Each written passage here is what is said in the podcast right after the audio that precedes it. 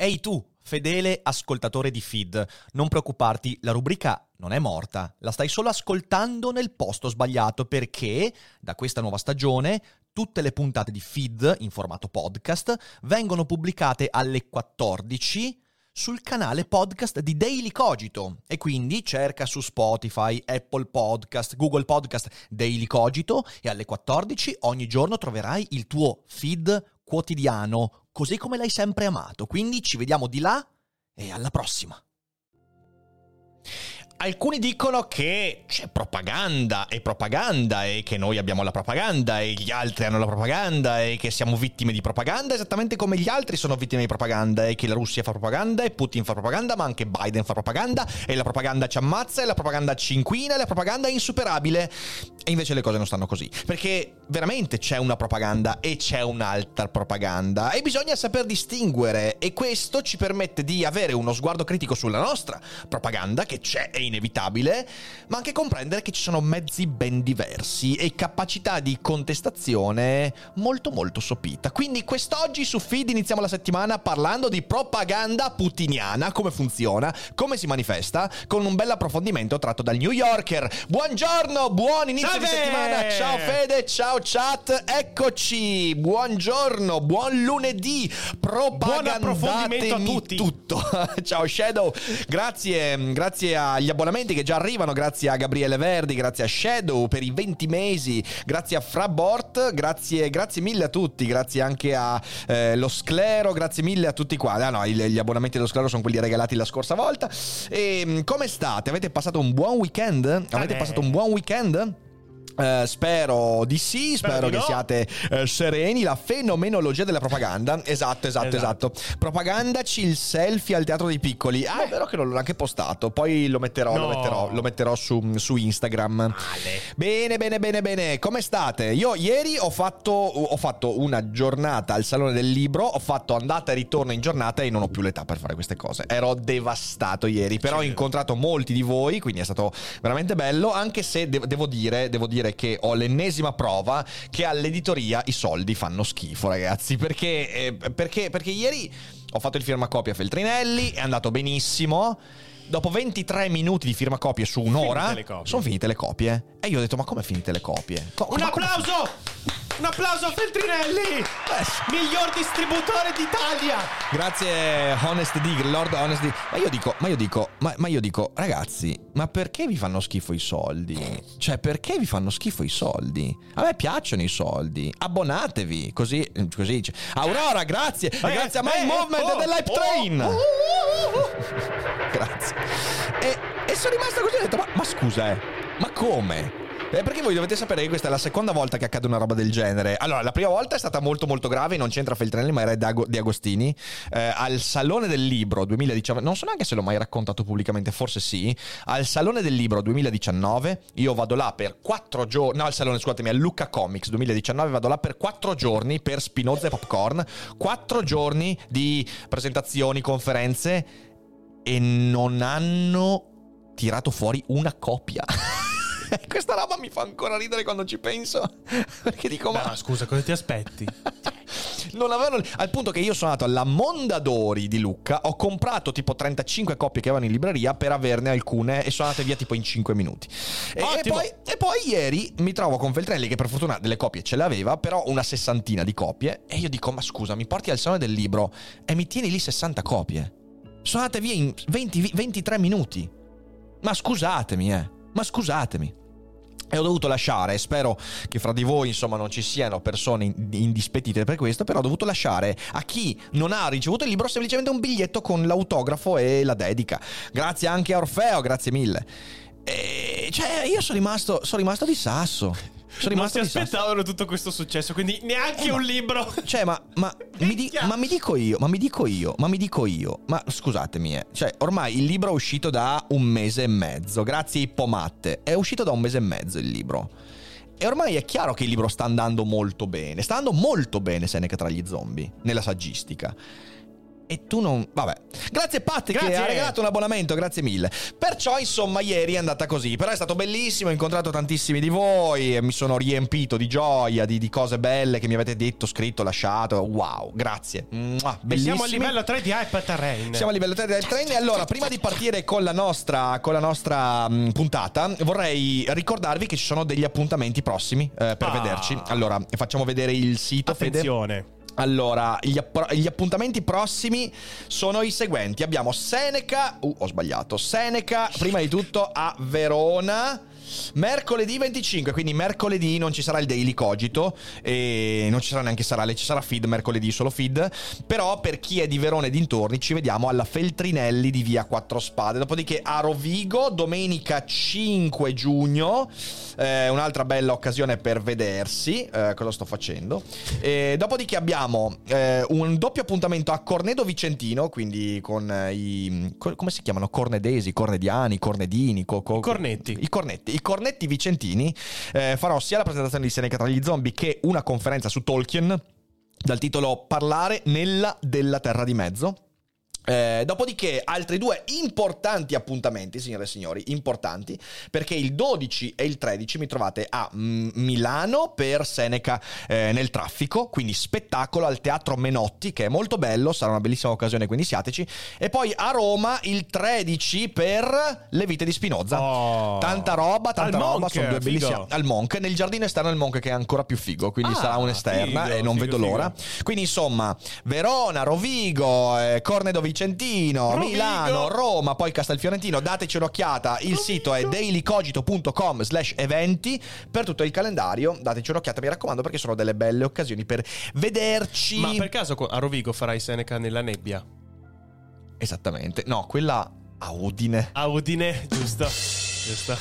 Devo chiedere a Francesca Nonino di Sì. organizzarmi una presentazione a Udine così poi Nella così sua poi distilleria. Facciamo, facciamo sì, nella sua distilleria. presenta- eh, sarebbe fighissimo, Sarebbe no? bellissimo. Sai che glielo propongo? Eh, proponi. Ehm, E, quindi, quindi così. Allora, ciao a tutti, ciao, ben trovati. Spero che voi abbiate passato un buon weekend.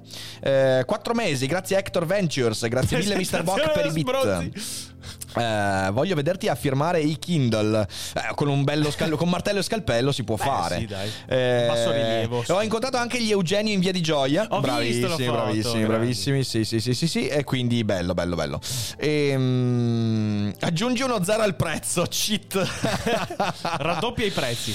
Eh, vabbè, cosa volete, ragazzi? Cosa volete? Va, va, va così. Va Seneca così, tra le così. grappe. Seneca tra le grappe, esatto. Volevo venire, ma c'era troppa bolgia ieri al salone del libro. Ah, eh, sì? vabbè, nessun problema, Marcus. Tanto non avresti trovato il libro. Ecco. Porco il cazzo.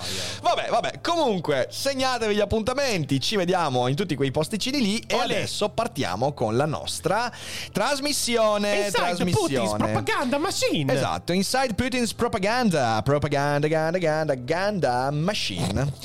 Current and former employees describe Russian state television as an army, one with a few generals and many foot soldiers who were never questioned their orders. Quindi, insomma, partiamo subito con questa cosa interessante. Peraltro, io ultimamente sto apprezzando moltissimo, grazie a Nico Lopez per i 5 mesi, sto apprezzando moltissimo eh, il New Yorker. Sta facendo un sacco di approfondimenti. Nei prossimi giorni sicuramente ve ne proporrò anche qualco- qual- qualche altro. Vi ricordo però, da domani, insomma, torna- cioè da oggi pomeriggio per la puntata di domani tornano anche i sondaggi. Li facciamo ogni giorno su Telegram, solo sul canale Telegram i sondaggi, perché così non parcellizziamo troppo. Lì c'è tanta gente, quindi eh, unitevi al canale le Telegram.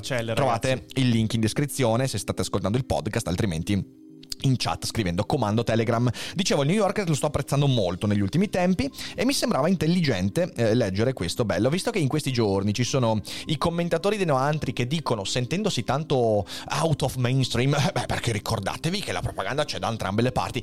Sì, certo, certo che c'è, è inevitabile, soprattutto in un momento di guerra, c'è stata con la pandemia la propaganda, ne abbiamo parlato un sacco di volte, ma ciò non significa che tutta la propaganda sia tutta la stessa roba, perché non è così. Perché chi si convince che la propaganda di cui siamo, siamo, siamo vittime, noi o soggetti noi, sia la stessa roba della propaganda di Putin, non sa in che mondo vive, non lo sa. Noi abbiamo una propaganda, certamente, perché succede dappertutto, ma è una propaganda che è soggetta a un pluralismo che in Russia è impensabile, ha una criticità, ha una criticabilità che in Russia è impensabile, ha una libertà di espressione. Vi ricordo che, oddio, la propaganda americana, io vi ricordo che i giornali che vendono di più in Italia, che i magazine che vengono, che le pagine che vengono viste di più, che gli youtuber ascoltati di più sono quelli che spalano merda sull'America e continuano a dire che Biden è peggio di Putin e tutte ste puttanate da complottisti. Quindi Ecco, io direi che c'è propaganda e propaganda. E se proprio devo Un trovare po'. una propaganda da noi, beh, non è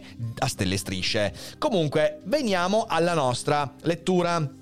Six nights a week, Vladimir Solovyov, one of the dominant voices in Russian propaganda, gathers a half dozen pundits for more than two hours of what appears to be unscripted political crosstalk. Quindi, sei notti a settimana, Vladimir Solovyov, uno dei, delle voci dominanti nella propaganda russa, gathers a half dozen pundits. Pundits, pundits, pundits, cosa vuol dire pundits? Mi sfugge pundits. Pandizia è un... eh, pundits eh, for more than two hours of what appears to be unscripted political crosstalk. Quindi pundits significa, penso, commentatori. Eh, Dov'è che c'è scritto che non lo vedo? Pundits, pundits, Ha proprio eh, TZ o pundits. TS? Vediamo. Esperte. Ok, è una parola che non conoscevo. Bene, bene, vedete, è bello, bello leggere gli articoli in blind, così insomma impari nuovi. Pundits significa esperti. Most, most recent episode have been devoted to mocking Ukraine and its allies, especially the United States and President Biden, and debating Russia's option. Quindi le ultime puntate di, questa, di questo talk sono, ehm, sono legati a mm, farsi gioco dell'Ucraina e dei suoi alleati, soprattutto gli Stati Uniti e Biden. Aperte virgolette, should we just turn the world to dust? Solovyov asked during his show on April 29th. Eh, dovremmo semplicemente mm, trasformare il mondo in cenere, ha detto quindi Solovyov. Bello, pensate cosa succederebbe qui, tanto per la propaganda, cosa succederebbe qui in Italia se qualcuno dicesse una roba del genere in televisione?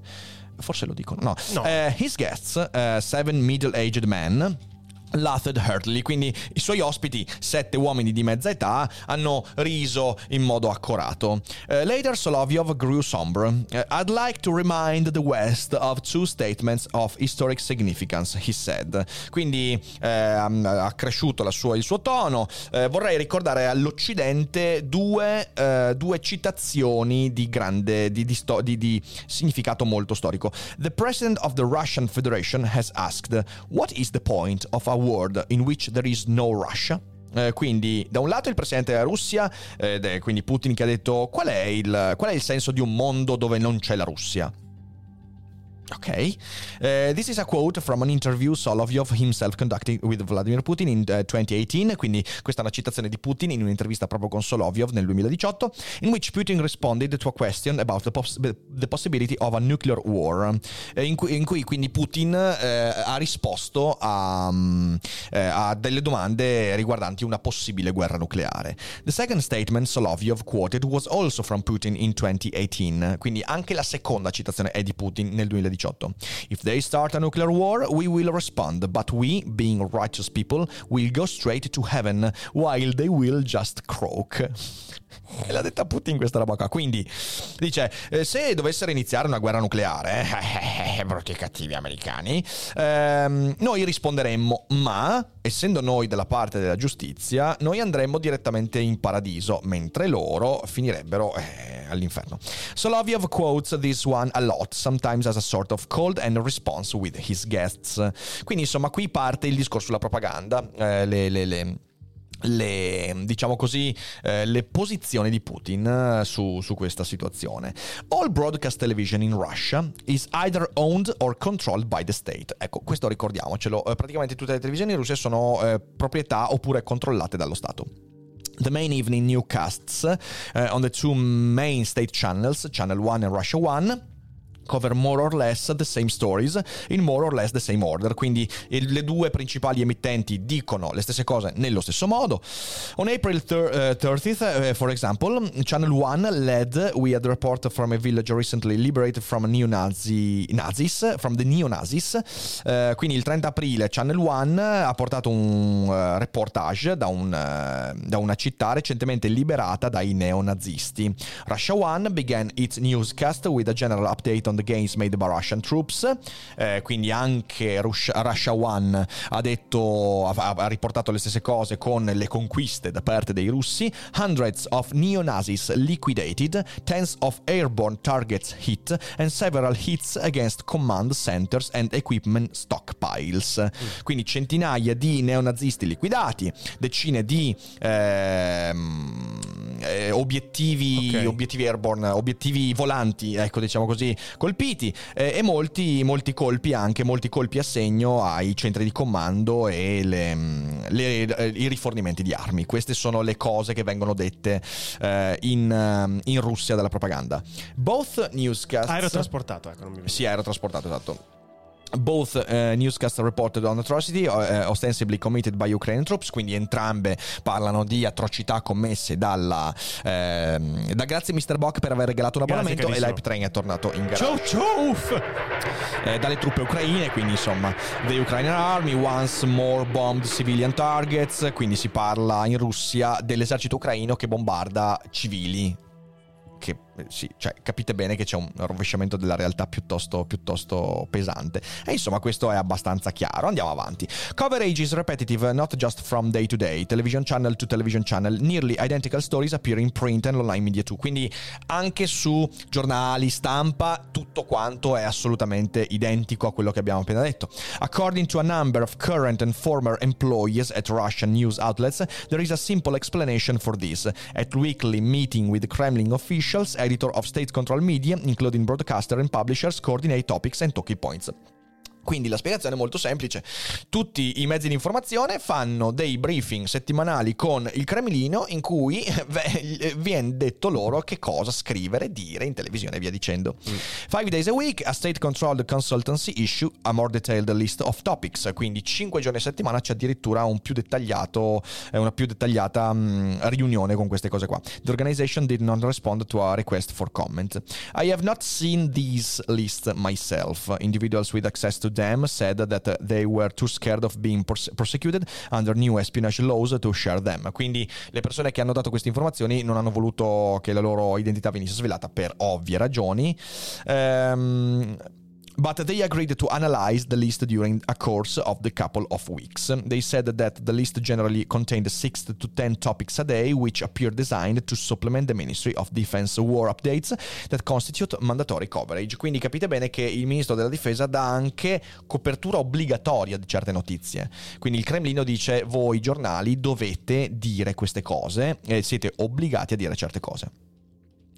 Uh, those among my sources who have uh, seen this list work of uh, for non-broadcast media, but the talking point that described in, uh, invariably appeared in the news lineups on Channel 1 and Russia 1. Quindi insomma queste cose eh, vengono, cioè sono proprio, sono proprio oh, oh, obbligatorie. Capite bene che c'è un motivo per cui poi queste persone dicono è meglio non, non farlo, è meglio non andare in quella direzione, è meglio non contestare. Ecco, già qui possiamo fare delle considerazioni su quanto in realtà ci sia una differenza netta fra la propaganda nostra e la propaganda di là. Cioè qua, che ci piaccia o meno, poi ribadisco, è, uno può essere amante, odiatore, contestatore o simpatizzante di Stati Uniti e Unione Europea, ma ci mancherebbe, ci mancherebbe. Il punto è che il pluralismo di cui godiamo qui, che è un pluralismo a volte talmente eccessivo da portare Orsini in televisione a dire stronzate dalla Ah. mattina alla sera, eh, il pluralismo qui che è anche eccessivo, in Russia se lo sognano. E questa cosa qua sarebbe importante eh, ripetersela. Io non la sento mai nelle televisioni nostre, non la sento mai nei talk show, perché si parla molto spesso, eh ma è la propaganda, è nostra e via dicendo. Ecco, ci vuole grande attenzione da questo punto di vista. Ma andiamo avanti con l'articolo. Topics fall into four uh, broad categories: economic, revelatory, sentimental and ironic. Economics stories, quindi eh, i grandi argomenti sono in quattro categorie: economico, eh, revelatory, rivelazioni, Boh. sentimental, quindi penso che ha a che fare con l'opinione pubblica, nel senso del sentiment, and ironic, quindi ironico. Economic stories should, uh, should show that Western sanctions against Russia have made life harder in Europe than in Russia. People in Britain can't afford heat. Uh, German could be forced to ride bikes because uh, gas prices are rising, stock markets, markets are falling, and Western Europe may be facing a food crisis. Ecco, e qui voglio fare un discorsetto importante. Sapete, una delle cose che si sono sviluppate nel nostro dibattito pubblico nelle scorse settimane, che abbiamo anche visto e contestato, è l'idea che le sanzioni in Russia non servano a nulla, che le sanzioni danneggiano più l'Europa che la Russia. Ho visto quello degli airbag. Questa cosa, esatto, questa cosa è falsa. E, e, allora, dico due cose distinte, ok? Perché bisogna essere onesti intellettualmente. Allora, dico prima una cosa. Le notizie che ci giungono qua, eh, riguardo, che però sono notizie che ci arrivano comunque da aziende che in Russia producevano automobili, vi dicendo, per esempio, c'è il fatto che la Russia ha cominciato a ricommercializzare veicoli non più Euro 5, quindi non più con i criteri sulle polveri sottili, inquinamento e via dicendo, addirittura da quattro ruote che prende una fonte americana e UK. Ah, ho, pubblicato il sito, ho pubblicato il sito, ho pubblicato il, sito, il, il, sì, il link L'articolo, anche su Instagram e via dicendo. Eh, secondo questo articolo, che però, ripeto, mi porta anche altre fonti, non è soltanto quattro ruote che mi dice, ci sono delle fonti che mi sono guardato, eh, dice che in Russia hanno cominciato a ricommercializzare appunto veicoli praticamente degli anni 80, mm. eh, anche senza airbag, anche senza ABS. Grazie eh, a Grugli Confusi, grazie. grazie mille per il prime. Non sapevo neanche che ce li avessero in Russia queste tecnologie tecnologia. Bravi. Eh, no, ce l'hanno, ce l'hanno. Cioè, quindi, quindi, in realtà, eh, e questo è causato dalle sanzioni. Ok, le sanzioni che comportano minor parti, ok, è un, proprio un problema di, di, supply chain, qualcuno direbbe, quindi un problema di distribuzione, perché quasi tutte le componenti utilizzate eh, in Russia per costruire veicoli erano componenti mh, appunto legate, mh, eh, legate, ad aziende. Aspetta che metto la lettura, la lettura questa che è molto meglio. Eh, quindi Mettiamo, mettiamo, subito un paletto. Le cose ci vengono mostrate eh, che le, funz- le, le, sanzioni stanno funzionando, prima di tutto. Ok, mi sembra importante dirlo, prima di qualsiasi altra cosa. Poi dall'altra parte, noi dobbiamo essere furbi. Cioè dobbiamo anche renderci conto che tante delle cose che ci vengono raccontate su quello che accade in Russia sono inevitabilmente parte della nostra propaganda. Ma di nuovo, io attualmente posso avere accesso a tantissime fonti, non solo italiane, anche inglesi, non solo filo occidentali, anche cinesi, tradotte. Posso leggere giornali arabi, posso fare tante cose che abbiamo fatto anche su feed. Vi ricordate, abbiamo letto articoli cinesi tradotti in inglese posso fare certe cose che in realtà in Russia non è possibile fare. Trova tu un articolo del Times in Russia, trova tu un articolo del Financial Times o dell'Economist in Russia, non lo trovi, non lo trovi. Quindi, ecco, io ci tengo a dire questa cosa perché spesso sono stato criticato eh, quando prendo le mie posizioni sulla propaganda putinista dicendo eh, e le persone dicono eh ma guarda che anche noi qua eh, eh, non è la stessa cosa c'è un problema di propaganda. Sempre l'informazione non ci porta la vera verità, ma a volte ci porta anche delle posizioni ideologiche, ma ci mancherebbe. Però se non riusciamo a, a, a, a concepire la differenza che c'è fra la propaganda che viviamo noi e quella di là, o è disonestà intellettuale oppure ci sono dei problemi, insomma. C'è già qualche domanda, Fede? No, C'è già per, qualcuno per il che... momento no. Ah, ok, va bene. Allora andiamo avanti. Ehm... Rivelatory topic. Ah, Germ- eh sì, e quindi, e quindi, no, per concludere il ragionamento, in, in, Russia dicono che per esempio, non so, in Germania la gente è costretta ad andare in bicicletta. Ok? E questo noi sappiamo che è una balla. Ok, lo sappiamo che è una balla, non è così. Eh, attualmente le sanzioni combinate alla Russia non stanno avendo un effetto così dirompente da noi. Certo, innalzamento dei prezzi, del riscaldamento, ci sono stati gli effetti, però non sono effetti comparabili a quello che sta accadendo in Russia. Eh, quindi questo è molto molto importante. Il, l'innalzamento del rublo in questi giorni è un effetto delle politiche della banca, della banca centrale russa, quindi sono comunque eh, decisioni di eh, rigonfiamento dell'economia. Eh, andiamo avanti. Revelatory topics focus on misinformation and disinformation in the West. Ok, quindi Uh, gli argomenti legati a questo revelatori uh, sono legati a disinformazione e mancata informazione in Occidente. Uh, these may include stories about Ukrainian refugees exposing their true criminal selves by shoplifting in a Western European country, or a segment about Austin Tice, an American journalist who was kidnapped in Syria in 2012, narrated to suggest that uh, he was punished for telling the truth about the United States. Ok, vedi. Allora, queste storie, queste rivelazioni, grazie Paralogico per i 19 mesi, queste grazie. rivelazioni sono per esempio legate a come eh, i rifugiati ucraini stiano mostrando la loro vera identità, per esempio rubando nei negozi in Occidente dove sono ospitati. Eh, oppure un segmento su Austin Tice, un giornalista americano che è stato rapito in Siria nel 2012 ehm, ed è raccontato come se fosse stato rapito dagli Stati Uniti come punizione per dire la verità sugli Stati Uniti. In Siria, dove vi ricordo che è stato Putin ad armare il regime di Assad che bombardava con il cloro i, ehm, i civili. Quindi insomma, nice eh. one, nice one. Sentimental stories focus on connection between Russians in Russia and Eastern Euro- uh, Ukraine. A couple getting married in newly liberated uh, Berdyansk, humanitarian aid from Russia arriving in the Donetsk region, and Russian doctors providing medical treatment to children injured in Ukraine. Quindi eh, le cose sentimentali, le storie sentimentali. Grazie per, Be- per Belial per i 20 mesi. Se riesco ci si vede a Roma. Ci grande. vediamo a Roma il 13, grande.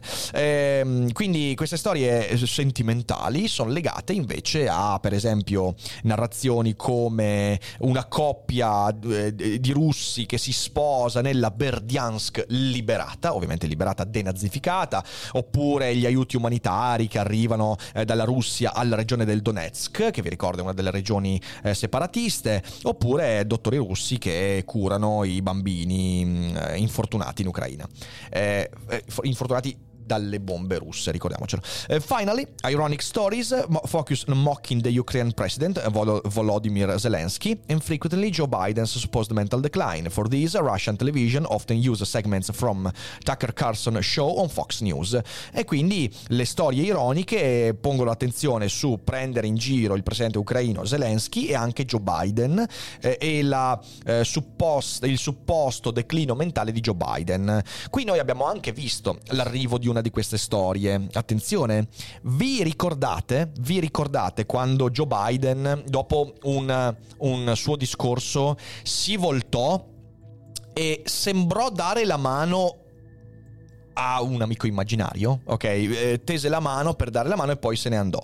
Eh, in Russia girò la storia che Joe Biden ci abbia le visioni, che gli abbia dato la mano a qualcuno di, di, di, non presente, ok?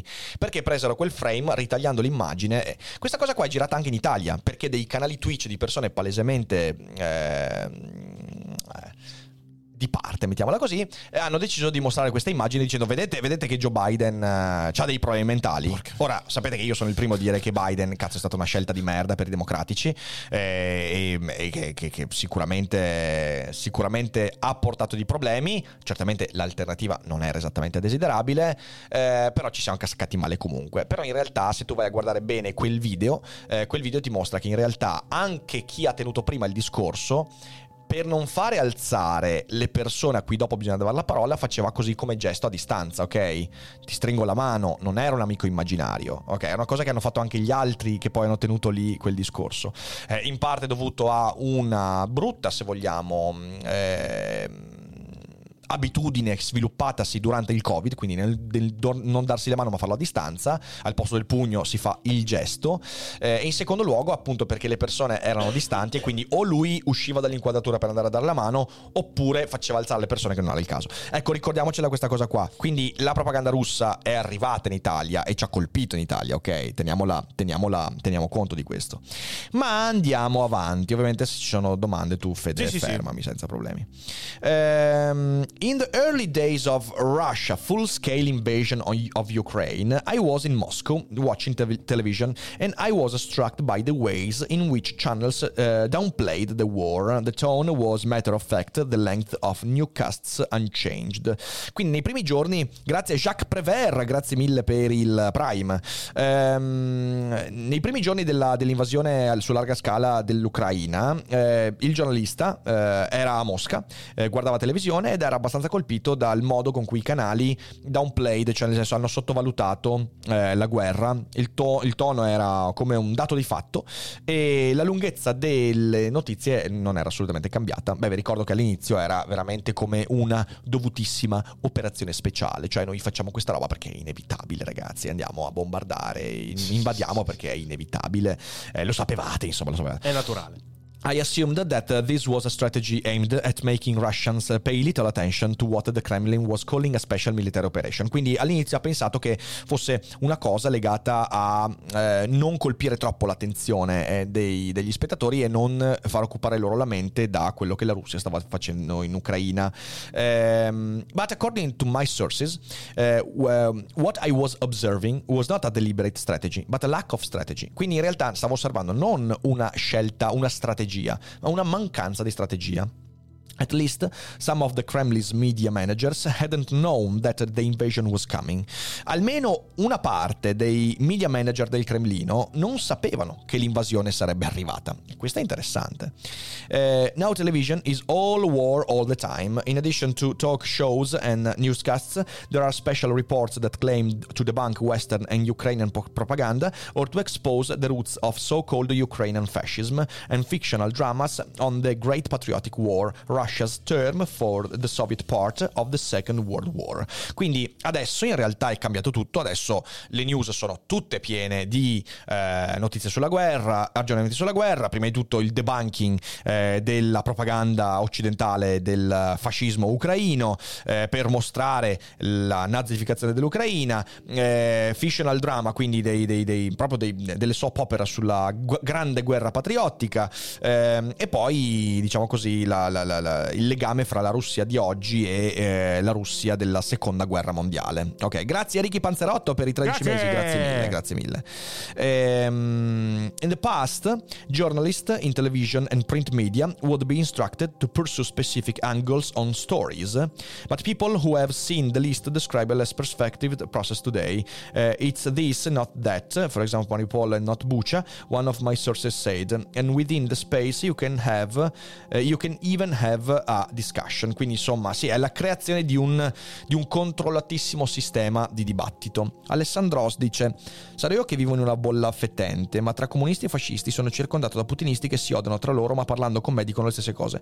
Ho bisogno di uno psicologo bravo, povero a me, meno male che sento gente ragionevole come voi. Eh, sì, sì, è, è una cosa che sta unendo, infatti, che sta unendo un po' tutti, che sta unendo un po' tutti. È abbastanza, abbastanza preoccupante, ma ormai, ormai va così. Ehm letto dalla rifugiata ucraina scappata col padre, famiglia dove era stata ospitata. Allora.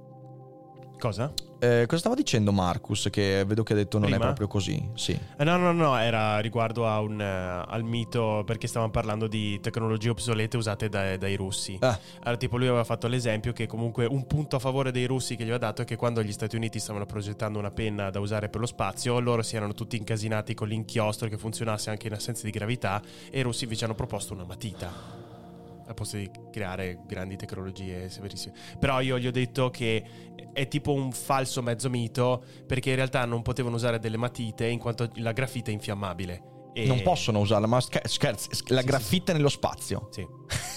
no, Marcus, guarda, no, informati meglio porti la graffite nello no, spazio. ma è stato un mito che è stato portato avanti sì, tanti sì, però, anni, era, eh. però, era, una fake news, cioè nel senso sì, non, non, tu non puoi usare la graffite, non c'è nulla di simile alla graffite che possa essere utilizzato nello spazio, perché sennò ti esplode tutto. Ah no, però forse effettivamente sai cosa?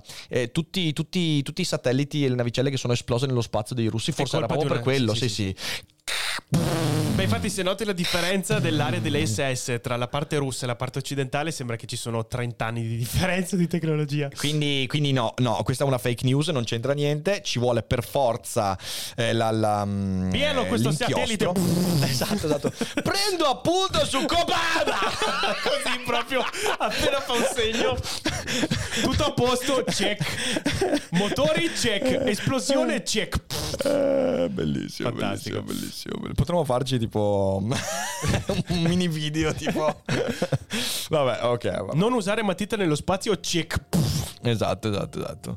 Mm, andiamo avanti, andiamo, Andiamo avanti. avanti. Eh, peraltro, no, no, mi viene in mente una cosa. Adesso, peraltro, hanno, hanno inventato in questi ultimi anni che è la cosiddetta eh, Infinite Pen. Sì, sì, la sì. Infinite Pen Mio adesso sembra, eh, sembra che si possa utilizzare anche in quei spazio. contesti perché non utilizza più eh, i materiali che sono infiammabili. Sì, in Ok, teoria non devi neanche fargli la punta. non devi fargli appunta né niente, però in realtà no. Ehm, la graffite nello spazio ti porta dei casini abbastanza tosti.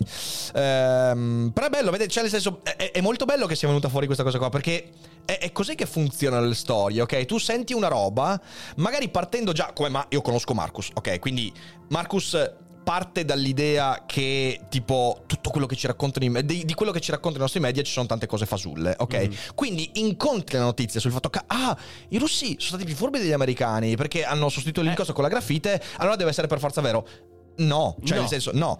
È così che funziona, però, vedete, e bisogna starci attenti perché eh, qu- quello che io ho scritto nel, nel- nel libro, Seneca tra gli zombie, lo ritengo importante perché quando io parlo del concetto di intraprudenza e queste cose qua, intendo proprio qualcosa che deve permetterci di dire, quando sento una notizia, perché le do credito? Mm. Perché nella stragrande parte dei casi io do credito a quella notizia in modo istintivo perché quella notizia si connette a qualcosa che bene o male già penso.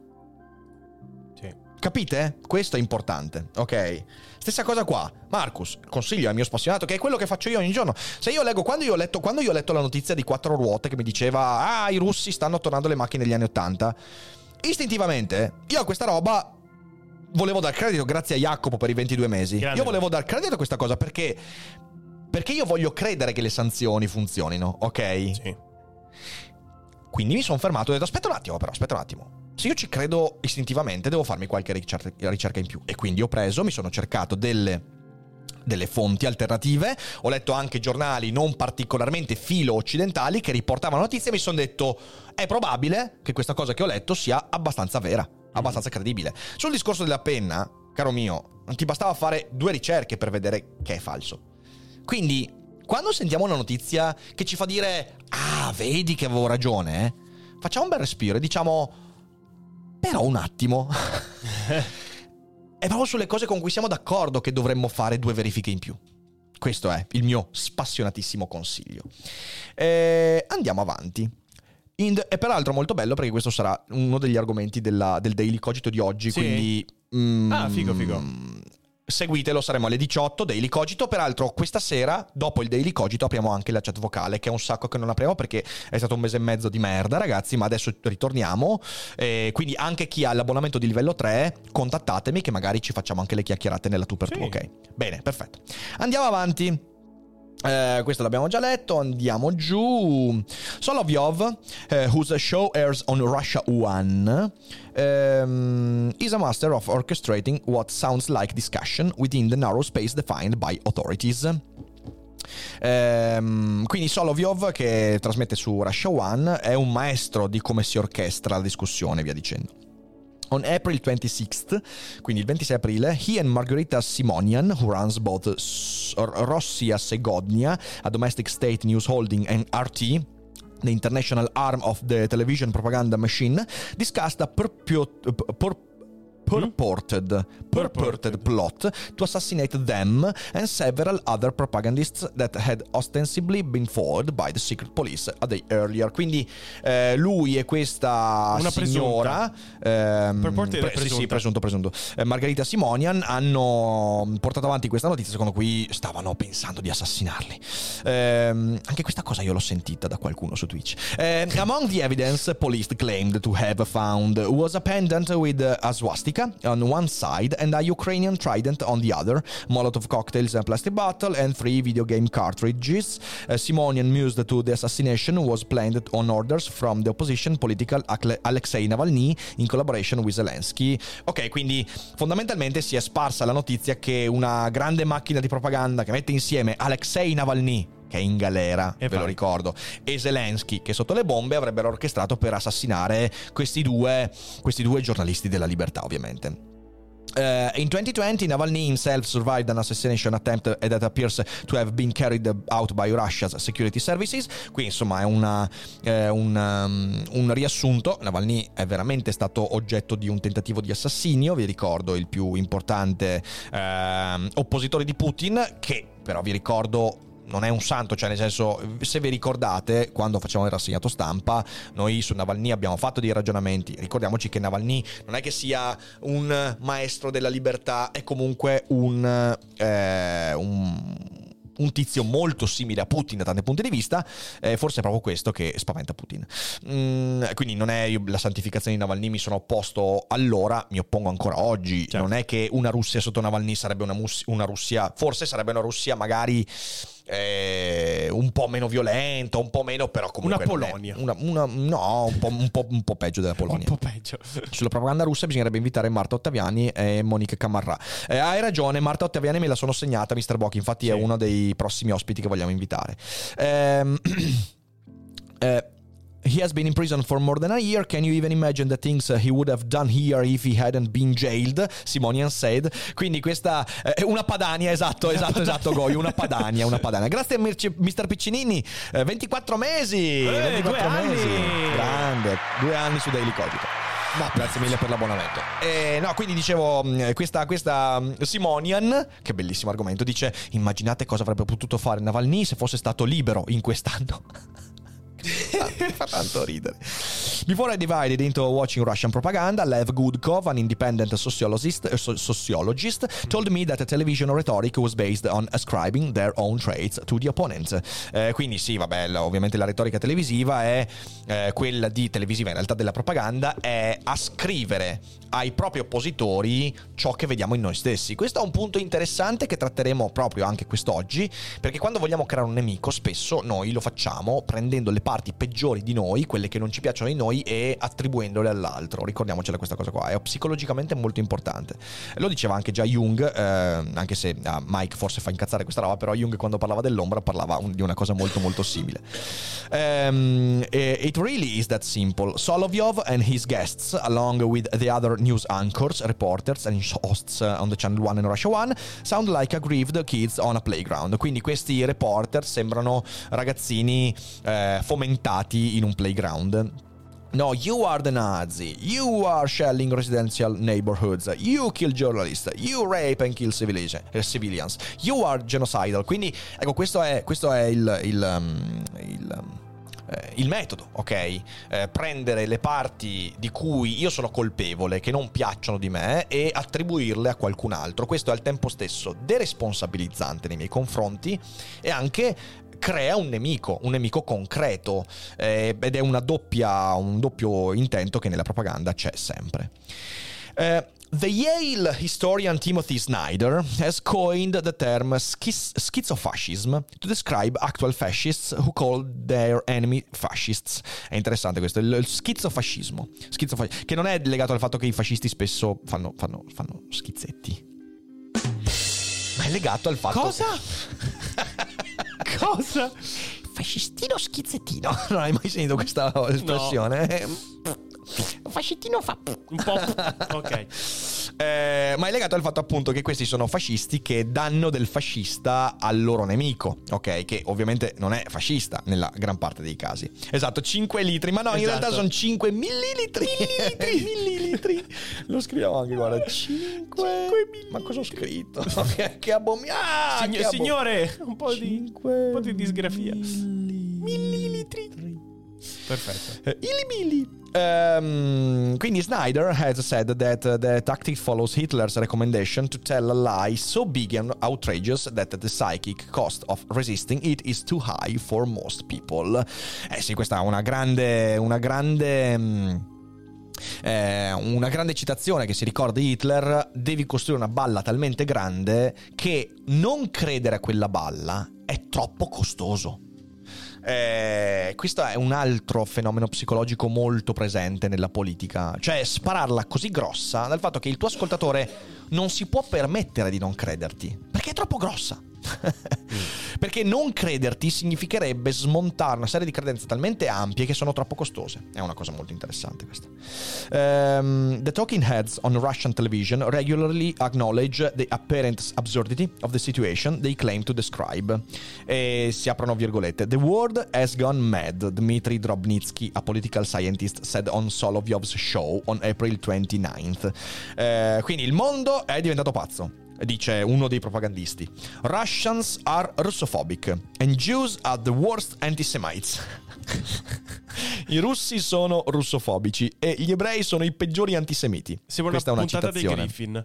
Ce la ricordiamo anche questa citazione eh, perché fece, fece, un po' di scandalo con, con Israele. Um, a, few, uh, a, few, days later, the Russian foreign minister Sergei Lavrov, in an interview on Italian television, repeated the same canard about anti-Semitic Jews, adding that Hitler was part Jewish. Solovyov, who is Jewish, has referred to Zelensky as a supposed Jew. Um, tutte queste cose qua ci mostrano eh, al di fuori della nostra propaganda quanto sia incasinato il pensiero russo su queste cose qua, ok? Ehm, e credo sia importante ricordarcelo perché, mm, perché altrimenti perdiamo un po' la bussola. Eh. Ehm, peraltro io questo lo voglio, lo voglio anche dire mh, mm, in modo molto forte. Eh, nella stampa straniera la connivenza dei nostri media con la propaganda russa è stata ampiamente notata. Ragazzi, nessuna televisione occidentale si è permessa di non solo invitare come ospite Lavrov, ma anche di lasciargli spazio e carta bianca e pure di ringraziarlo alla fine della trasmissione per aver dedicato il suo preziosissimo tempo, tempo sottratto effettivamente a massacrare civili.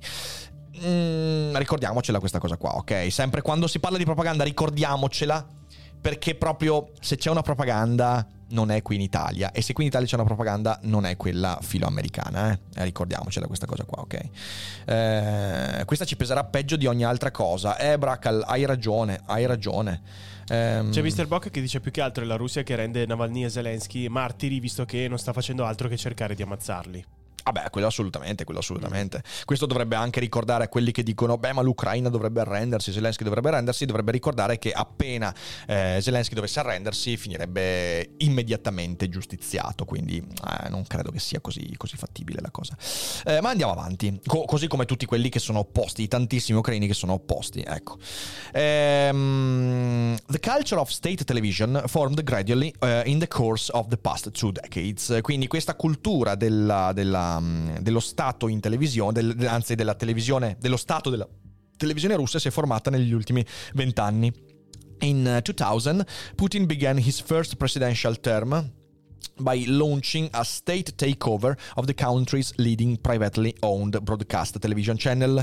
Questa è stata la prima, il primo eh, la prima retromarcia che Putin ha fatto rispetto al suo predecessore Boris Yeltsin. Yeltsin aveva dato vita in modo molto disordinato e assolutamente disastroso alle privatizzazioni dei media, che ovviamente anche prima della, eh, della caduta del muro erano di Stato, anzi eh, erano molto molto di Stato i media russi prima della caduta del muro. E, ehm, mh, quello che ha fatto Putin è stato tornare indietro, eh, ha preso le tv privatizzate e via dicendo, le ha nazionalizzate di nuovo. Oggi tutti i media fondamentali in Russia sono nazionalizzati e di Stato di fatto. Um, within a few years, all broadcast television, including local station, was controlled by the state. Quindi anche quelle locali sono controllate dallo Stato. State, tele- state television, which had languished in the 1990s, now received good money the gov- from the government, and many of the journalists, editor and producers who had worked for private channels went to work for the state. Quindi tantissimi di quelli che hanno lavorato per la TV privata adesso lavorano per lo Stato e sono lautamente pagati. Uh, in 2004, during Putin's second pre- presidential election, I sat down to talk with Evgeny Revenko, a deputy news editor for All Russia State Television and Radio Broadcasting Company, a holding that, uh, grazie Giuseppe per uh, i nove mesi, um, a deputy news editor for All Russia, a holding that includes with what is now Russia One. Quindi il, l'autore dell'articolo, quando nel 2004 ci fu la rielezione di Putin, si è seduto a discutere con con Yevgeny Revenko e, e costui ha detto It's a simple logical chain. We are state television, our state is a presidential republic, hence we don't criticize the president. Noi siamo la televisione, la televisione è dello Stato e lo Stato è una repubblica presidenziale, quindi non critichiamo il presidente. Che capite bene, di nuovo, allora bella gente, di nuovo, questa è la mentalità della Russia, questa è la mentalità autoritaria russa. Nessuno direbbe mai una roba del genere qui. Anche l'Italia è una, no, è una repubblica parlamentare, eh, però eh, nessuno si sognerebbe di dire che in Rai non ci possa essere una critica al governo, al Parlamento, alla politica, anzi, dovrebbe esserci. Eh, l'indipendenza dell'informazione è una cosa acquisita è uno dei fondamenti della nostra democrazia. E tutti quelli stronzetti che vanno in giro per il mondo a dire: Beh, ma la nostra democrazia è una democrazia imperfetta. Certo che è imperfetta, certo. La democrazia vive della perfezionabilità. Non della perfezione, ricordiamocela questa cosa qua. E la perfezionabilità si ha soltanto in un caso, quando si è indipendenti Ora possiamo stare qua a discutere che in realtà la RAI non sia indipendente, certo perché è una TV di Stato e nel 2022 non dovrebbe esserci una TV di Stato in un occidente sano, ok? Dovrebbe essere tutto indipendente e privatizzato, dovrebbe esserci pluralismo, mm-hmm. però dobbiamo accorgerci del fatto che da noi pluralismo significa prima di tutto che le voci dissidenti rispetto a ciò che effettivamente viene propagandato esistono e spesso sono anche molto più forti e funzionano. E quando sento qualcuno che dice, beh, ma c'è la propaganda anche da noi, vorrei proprio, vorrei proprio dirgli, madonna santa, fatti, fatti, fatti, fatti un mese in Russia, fatti un mese in Russia e prova, prova a vedere cosa succede se mm. dici le stronzate che ti è permesso di dire qui nel nostro paese. Provaci, poi vediamo, eh, poi vediamo. Ehm... E la BBC, beh, la BBC è una cosa diversa, attenzione, attenzione, la BBC è un ibrido, non è come la RAI, è un ibrido, però non entriamo in questo, in questo ambito. Ehm, il punto è che magari ci sono anche stati che hanno, eh, cioè, ci sono nazioni occidentali che hanno la TV pubblica, però non hanno solo quella. Mm-hmm. Ok, e anche in quella spesso ci sono forti critiche, ci sono cose. Eh. Vedi, negli Stati Uniti, cioè negli Stati Uniti c'è la Fox da un lato, eh, c'hai la, la, la, CNN dall'altro, e c'hai questo comunque. Cioè, eh, mm, dobbiamo accorgerci che certo c'è la propaganda sempre ma dall'altra parte c'è propaganda e propaganda e quello che stiamo vedendo è la dimostrazione di questo. Um, Ravenko, who had previously worked as a correspondent and news anchor on the independent television, went on the head of the holding news operation. Quindi ovviamente questa persona che ha detto, beh ma noi non critichiamo la presidenza perché siamo una repubblica presidenziale e la TV è dello Stato, adesso è, mm, diciamo così, molto altolocato nella gestione dell'informazione russa. Ma guarda te, ma, ma guarda, guarda te. te, che sorpresa sorpresona. Farida Kurbangaleva, che di Rovigo, spia- di Rovigo sì, palesemente eh, rovigotta. Uh, a former daytime news anchor started working at Russia One in the spring of 2007 when she was 27. Quindi questa Kurbangaleva ha iniziato a lavorare a Russia One nella primavera del 2007 quando aveva 27 anni e dice Those were very mild times, she told me over Zoom from Prague. Uh, we could start a newscast with a story on the Large Hadron Collider or the death of fashion designer Gianfranco Ferrari Ferré those kinds of general interest stories. It was considered in poor taste to lead with a story on Putin. Quindi nel 2007 c'era ancora un po' di equilibrio, dice, perché noi potevamo tranquillamente iniziare nostro, la nostra trasmissione parlando della morte di Gianfranco Ferré oppure del Large Hadron Collider e storie di generale interesse. Ma continua. By 2013, quindi dal 2013, eh, General Interest Stories, particularly international ones, were out and reports on Russian military exercises were in. Quindi dal 2013 c'è stato un cambiamento. Eh, le storie di generale interesse, soprattutto quando eh, di livello internazionale sono state spazzate via, tolte di mezzo, per dare molto spazio agli esercizi eh, militari dell'esercito russo. Kurban Galeva described the editing process to me. Quindi la descrizione del processo è questa. You are writing your copy in a proper, proper, proprietary program and my bosses, Ravenko and the person who was between me and him, have it open on their screens. The phone is ringing constantly. Change this, drop that. Quindi capite bene che non è più un lavoro di libertà di espressione, perché in realtà tu scrivi l'articolo sempre però connesso con il tuo capo, in questo caso Revenco, il quale ti dice cambia questo, non fare questo, non mettere quest'altro. Eh, che belle le propagande simmetriche. Mm. Um, in fall 2013, she said, quindi nell'autunno del 2013, she was writing copy for a story on protest that had broken out in Ukraine. In a few months, this would grow into revolution. Qui il 2013 ha cominciato a scrivere delle storie legate alle proteste che erano scoppiate in Ucraina, vi ricordo durante il regime eh, filo russo di Yanushenko, eh, e dice I typed the words protesters and Ravenko called me to say Where do you get off calling them protesters? He directed Kumbagaleva to call them Nazi collaborators instead. Quindi c'erano queste proteste, eh, Revenco l'ha chiamata e ha detto no, no, no, che cazzo dici protest- protestanti? No, no, in realtà, cioè, pr- pr- ri- ri- come eh, ribelli? No, ribelli. Non sono gente che protesta, sono nazisti. Ok. Revenco, who is now a member of the Russian parliament and one of the leaders of Putin's United Russia Party, declined to talk to me for this article. Eh, capite bene che è questo. Ehm, allora, la Max dice...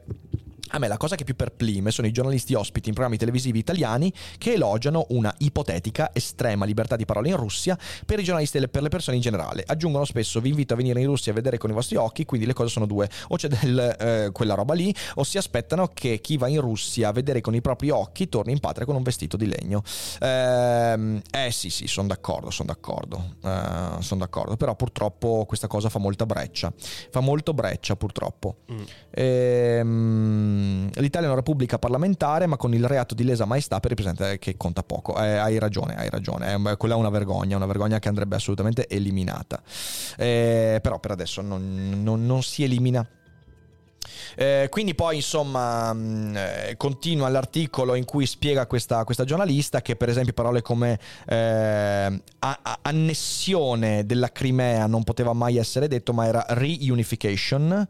Ehm, il termine Ukrainian Authorities uh, doveva essere sostituito con giunta, perché la giunta militare, ok? Quindi capite bene che qui insomma le cose uh, hanno avuto inizio un bel po' di tempo fa. Um, I talked to several people who had quit.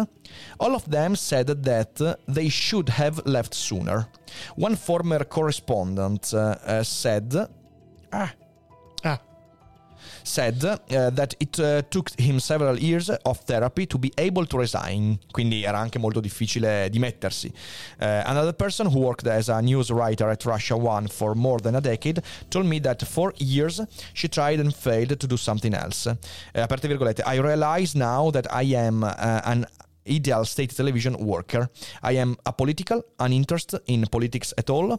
That is the kind of citizen this regime cultivates. Uh, she quits as soon as the full-scale invasion of Ukraine began and is now studying to change her profession. Quindi ehm, il profilo del giornalista perfetto è quello apolitico, eh, non interessato a questioni politiche, eh, perché il regime in quel modo può coltivarne la narrazione. Eh, e molte persone hanno cominciato a dimettersi e via dicendo, però con grande grande, grande difficoltà. Ecco, mi pareva importante portare questo tipo di articolo di un giornalista che ha lavorato in Russia, quindi sa quello di cui parla. E, ehm, e credo che sia stato insomma un, un contributo apprezzabile. E detto questo, direi di passare un po' alla chat. Sì, chiacchieriamo sì, un po' sì, con la chat prima di, eh, prima di lasciarci. Vediamo, c'è Giovanni che dice: Guardando a cosa fosse una guerra Scusate, si era staccato questo. Eh, guardando cosa fosse una guerra per procura, eh, per procura, ho visto qualcuno che cercava di far passare la guerra dell'indipendenza americana eh, perciò. Il termine proxy è usato per svilire l'importanza del conflitto pretendendo di spostare il focus dell'analisi. Conferme?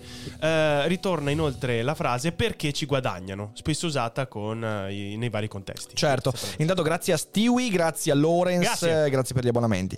Ma sì, guarda, cioè per riprendere, per riprendere una, una cosa successa nelle settimane scorse, poi io e lui ci siamo chiariti e forse ci faremo anche una chiacchierata, però eh, fu ciò che mi, mi, mi, mi disturbò molto del video di Wesa.